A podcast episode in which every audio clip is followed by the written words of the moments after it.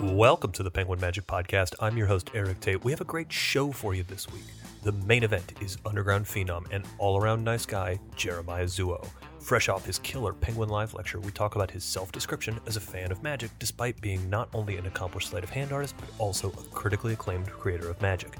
Nick Locapo joins me via Skype to talk about the featured download of the week, this time from the man, the myth, the hair, Dan Harlan. Before all that, the show kicks off with Adam Christing joining me in studio for Desert Island Magic Books. Adam Christing, thanks so much for joining me here on the Penguin Magic Podcast for Desert Island Magic Books. Let's suppose you wash up on a desert island with one magic book, and it's we're going to assume it's made of Tyvek, so it's not going to fall apart in the wind and the rain. What is your Desert Island Magic book? Oh, Erik, you're putting me on the spot so much. First of all, the soundtrack, I'd have the police song "Message in a Bottle" playing because I don't want to send a message. I need more books. So my goal here is to give you five. Okay, and then I'm going to whittle you down to one. Oh, that's painful. Okay.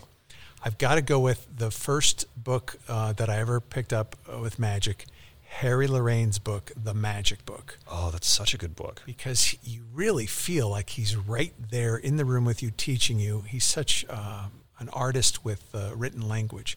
Now, some of the other books might not be magic books. Mm-hmm. Um, but I'll come up with a magic book. Another one is influenced by Robert Cialdini. It's not a magic book, but oh my goodness. I, you know, I, I've done this segment a lot, and people are always picking magic books because it is Desert Island Magic Book. But I think what is often overlooked is that some of the most valuable lessons you can learn as a magician often come from books that are not about magic. I think the one that always sort of like crops up in the back of my mind is the one that talks about 10,000 hours from uh, oh the the tipping point guy uh, I can't remember his yes, name. Yes, yes, Malcolm Gladwell. Malcolm Gladwell, and he's got that sort of point about like ten thousand hours to make you an expert. And it was reading some of that stuff that really refined a lot of my practice processes, even though you uh, you don't see that stuff come up in a magic book.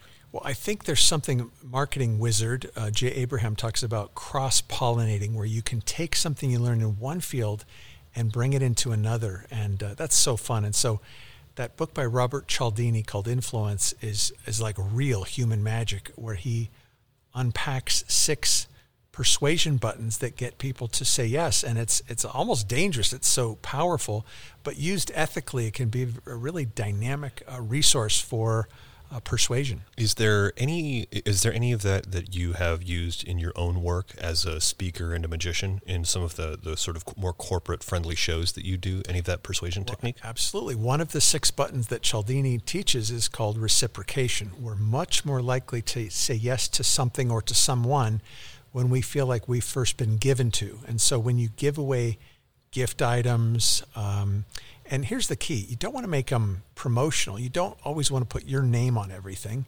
Ideally, you want to put their name on a gift. So sometimes I'll buy oh. fairly expensive gift items for clients, like a, an engraved uh, carving knife or something like that. Mm-hmm. And it can be so powerful.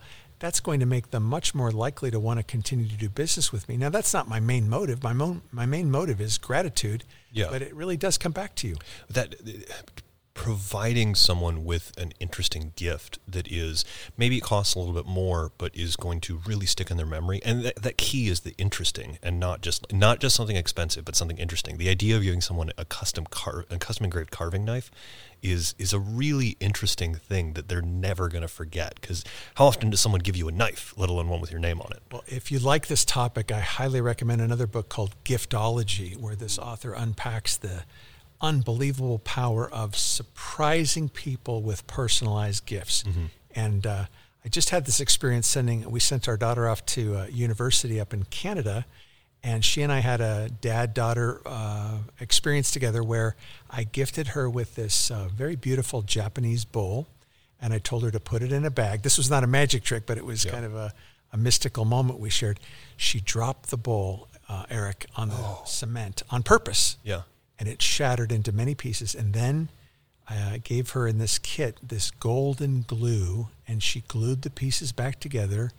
And a couple hours later, it's this work of art. It's this special memory. And I think that's ultimately what we want to create as magicians is memories for people, uh, experiences where they, they feel like something happened to me and something happened with me. Adam, uh, I love that I have you. Clearly, you, the the book influence was was really good. Uh, uh, was uh, an excellent read because I tried to pin you down on one magic book and you gave me three, yes. and then the giftology book allowed you to give me give me this gift of three. So those are those are three fantastic books uh, that I think every magician re- would, should read. Thanks so much for joining me here on Desert Island Magic. My books. pleasure. Thank you.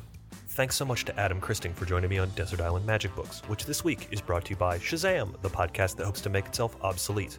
Their November 16th episode features Karen Maruyama, a comedy legend who talks the real work of authenticity on stage. We love everything Kayla is doing over there. Go give it a listen. Now, on to the main event. Jeremiah Zuo is a name whispered about at magic conventions for his dynamic coin work, amazing card magic, and absurdist presentations. His Penguin Live lecture was one of the most anticipated releases in recent memory. Despite being hailed by his peers as one of the people on the bleeding edge of magic, Jeremiah refuses to call himself a magician. He insists he is just a fan. After watching him wreck Dan Harlan's mind over and over again, I had to find out why he thinks of himself as a magic fan and not an actual magician. So we sat down, and now you get to join our conversation. Jeremiah Zuo, thanks so much for joining us here on the Penguin Magic Podcast. And I thoroughly enjoyed the lecture that you just gave an all coin magic lecture by a guy who claims to not be a coin guy and yet is it's full of all kinds of great why do you not consider yourself a coin guy uh, so I don't consider myself a coin guy just numerically. Like primarily, I do card magic. Like if you just drew a list of everything I am capable of doing or have done for an audience, my card magic way outnumbers the coin magic. Mm-hmm. And I also don't do a lot of the standard stuff that coin magicians do. So I was like, I can't really classic palm. How can you consider yourself a coin magician if you can't classic palm? Just that kind of stuff. That leads me to a really interesting point that you make on both your website and uh, you also made that point in the lecture, which is you don't consider yourself a magician, you consider yourself a fan of magic, which is frankly shocking to me considering the the depth which which you have approached many of the effects that you put in your lecture.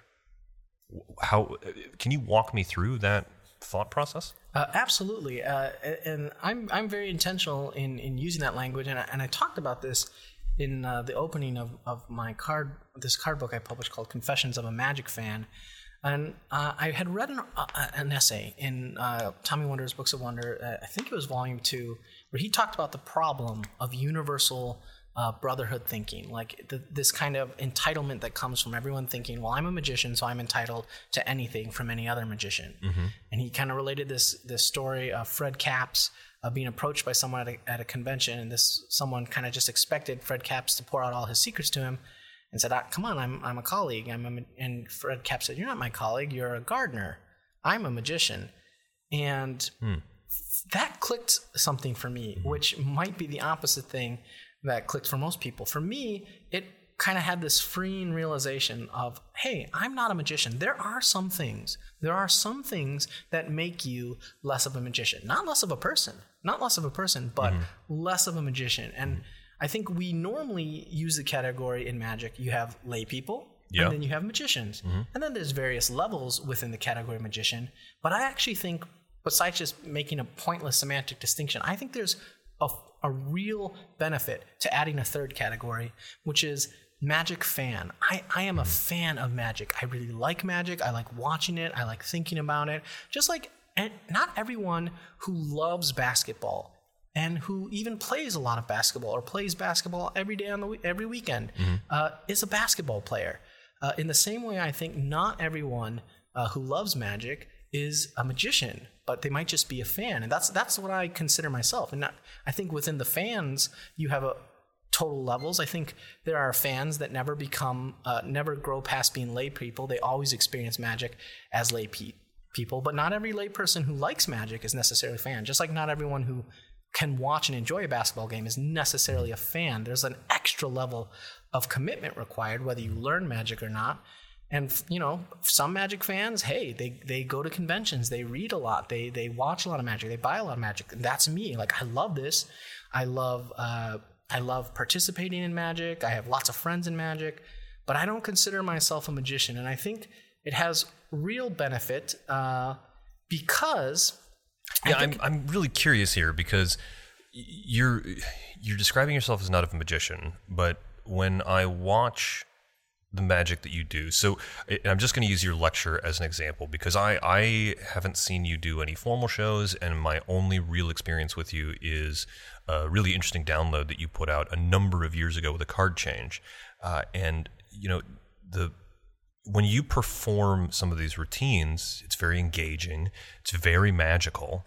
Uh, you know, whether or not you're claiming credit for it from having a sort of quote unquote power set, uh, you are sort of engaging in all of the usual trappings of a magician, even though some of your presentations are more absurdist humor or maybe a little bit outside of what a lot of other magicians would approach. But even then, I think that that just sets you apart from the magical pack. So I'm curious as to how you are making that distinction for yourself as a magic fan? Yes, that's an excellent question because as soon as you introduce that third category and say there's also magic fans, then there's the question well, what distinguishes a magic fan from a magician?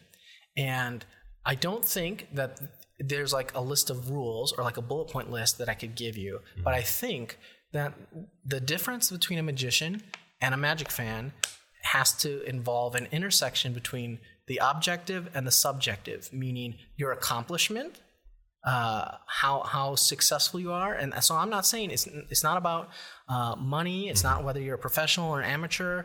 It's not whether uh, you're you know you're famous. I'm not talking about that, but mm-hmm. just in terms, I think there is an objective element where the wider magic world has to recognize you as a mm-hmm. magician. That's incredibly important. Mm. Uh, a uh, piece of whether or not someone is a magician or not.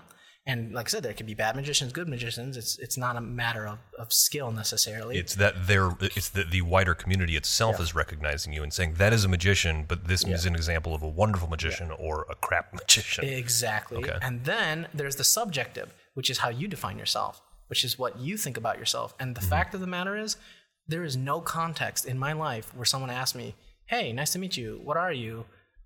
Magician never comes to my mind. It, mm-hmm. it just never does. I don't you know, it's the same, you know, like just like if you ask someone yeah. who's like a big basketball fan, like to describe themselves like that, you know, they don't say like I'm a fan of Michigan State. You know, they just say, "Oh, I'm I'm a husband, I'm a father, I'm, I work at this, I do this for my job."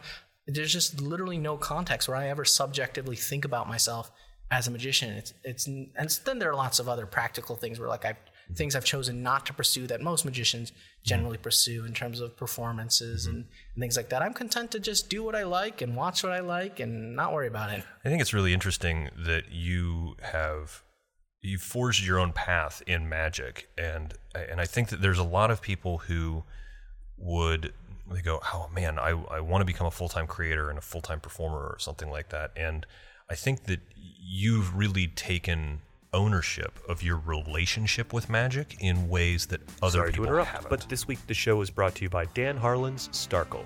Nick Locapo joined me via Skype to talk about this featured download of the week. Nick, what is one of the most memorable Dan Harlan tricks that you've ever seen? Uh, all of them. uh, I mean, look, so I've been lucky to perform in the show for with Dan for almost a decade, and I've seen just about every one of his signature pieces. And I know that like the ones that he relies on, and then I also know the ones that like the rest of the professionals out there come to the show and say, you know, I do one Dan Harlan trick, and it's Starkle. Yeah. Um, a lot of the top pros perform this this piece of magic, and I say that specifically, piece of magic, because it really is like a very magical piece that can work for literally any audience. Uh, what happens is he just has a paper napkin and he tears a whole. I mean, it's got a really part of this is the script, and he's talking about being a little kid, and, uh, and his mom used to tell him about the stars at night. I'm not trying to get too corny here, but it is important to the overall effect. Essentially, what he does is he cuts, he uh, tears a circle out of a napkin, yeah, and then through magic, it transforms into a star. Yeah, the the, the portion that you yeah, so that you tear the portion. you tear the circle out of the napkin, and then you hand it to your spectator, and that portion that they he tore out with us that was a circle transforms into a star. It's very good. It's it's mm-hmm. really easy. The uh, to, uh, the tutorial is very clear, uh, so you can understand it, and it all happens with one tear, which is what's so exciting. That's, that's the crazy thing, right? Yeah. There's a couple tricks like this, Erik, where I watched Dan perform this trick for five years, right? and I was I you know I, I think I knew how it worked because it Yeah. just seemed like there must have been a switch or something. But then it just turned out the the night that I saw him explain it, he was like, "It only takes one tear." I'm like, wait, Yeah. well, "Wait a minute, what about the switch?" He's like, "No, there's no switch. It's just you, it's just one tear." So I- the method itself is a magic trick Yeah. for yourself. This it's is very it's very weird. This is one of those tricks that like only Dan Harlan could create, uh, just because he's so fascinated with math and geometry, and it it it's a really beautiful piece of magic, and, and I've seen so many performers handle it so well, and, and Dan handles it So so well himself. But it's just it's one of those pieces that if you're going to be doing magic and you're you need a piece to drop into your show to get like a couple of extra minutes, but you also want to like grab your audience by the heartstrings, it ticks all the boxes. It's so good, and it's like what is it like ten bucks or something like that? So like, It's like ten bucks. Yeah. like, even I mean, getting it at a discount, it's a steal. Closer, right? Yeah. Like you bring a kid up on stage, you do this, and you you bring the place down. yeah, it's so good. Starkle, check it out. That was Starkle, available at penguinmagic.com. And hey, as a special thank you for listening to the show, if you enter the discount code PenguinPod at checkout, you'll get 25% off Starkle. That's PenguinPod, P E N G U I N P O D, all one word, for 25% off Starkle at checkout. That code is good until next Wednesday at midnight. Now, back to my conversation with Jeremiah Zuo. You've really taken ownership of your relationship with magic in ways that other people haven't.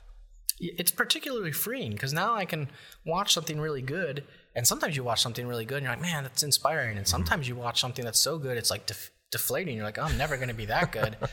and like now, I like I don't feel that uh, kind of disappointment when because I know like, well, that's not my thing. I'm not I'm not a magician. I love watching it. I love experiencing it and seeing it. And I actually think that the distinction helps solve uh, kind of one of these perennial debates in magic, which is the whole issue of magic for magicians, right? Yeah. When we talk about magic for magicians, it's usually said in a very pejorative way, like, "Oh, that that trick, that's magic for magicians. It's not a good a good trick." But when you phrase it like that, you make it sound like the debate is over the audience, right? Yeah. But hold on a second.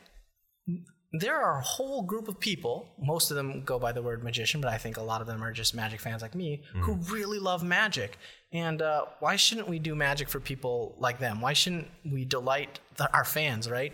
Yeah. No other art form is aimed 100% at the lay person, right? Because there are just so many things that you can't appreciate if you're a layperson that you can appreciate as a magic fan. Now, I, I get it. There's a difference. There's a huge thing that is lost when you're not fooled.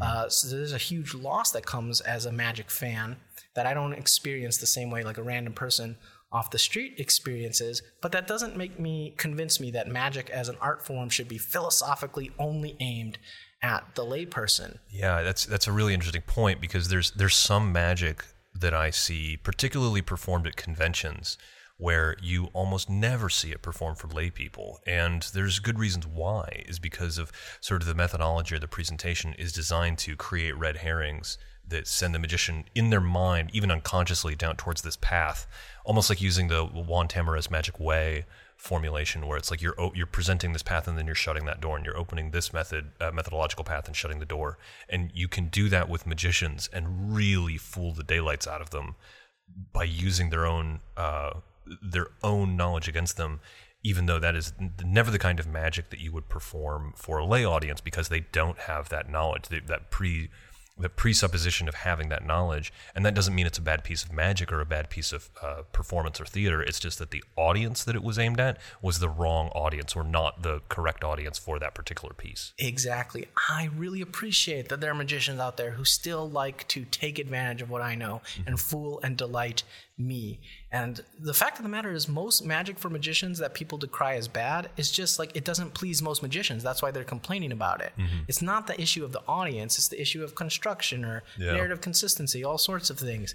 The, the audience shouldn't be the, the when when you say magic for magicians, it's like you're saying magicians aren't a legitimate audience. Or in mm-hmm. my case, what I say, magic fans, because most magicians, are mm-hmm. not most, but Yeah. a lot of magicians should just join me and say, "No, I'm just a fan. I just love this." I think this is a really interesting in the context of like reviewing magic when a new product comes out because I think that there are a lot of products that don't get the the love that they deserve because as magicians we sort of like we see the method like in the demo and we go, "Oh, I know I know what that is. It's just you know a double lift or just a double backer or it's just you know centralizing the card or something like that you know and then and the product sort of gets dismissed but what's really valuable about the product is some of the thinking that goes into the construction of the presentation and the way the sort of series of moves or the way the gimmick is constructed and this and it's it's that it doesn't fool me therefore it's a bad trick whereas you're not taking the idea of the audience that it's aimed at into context here.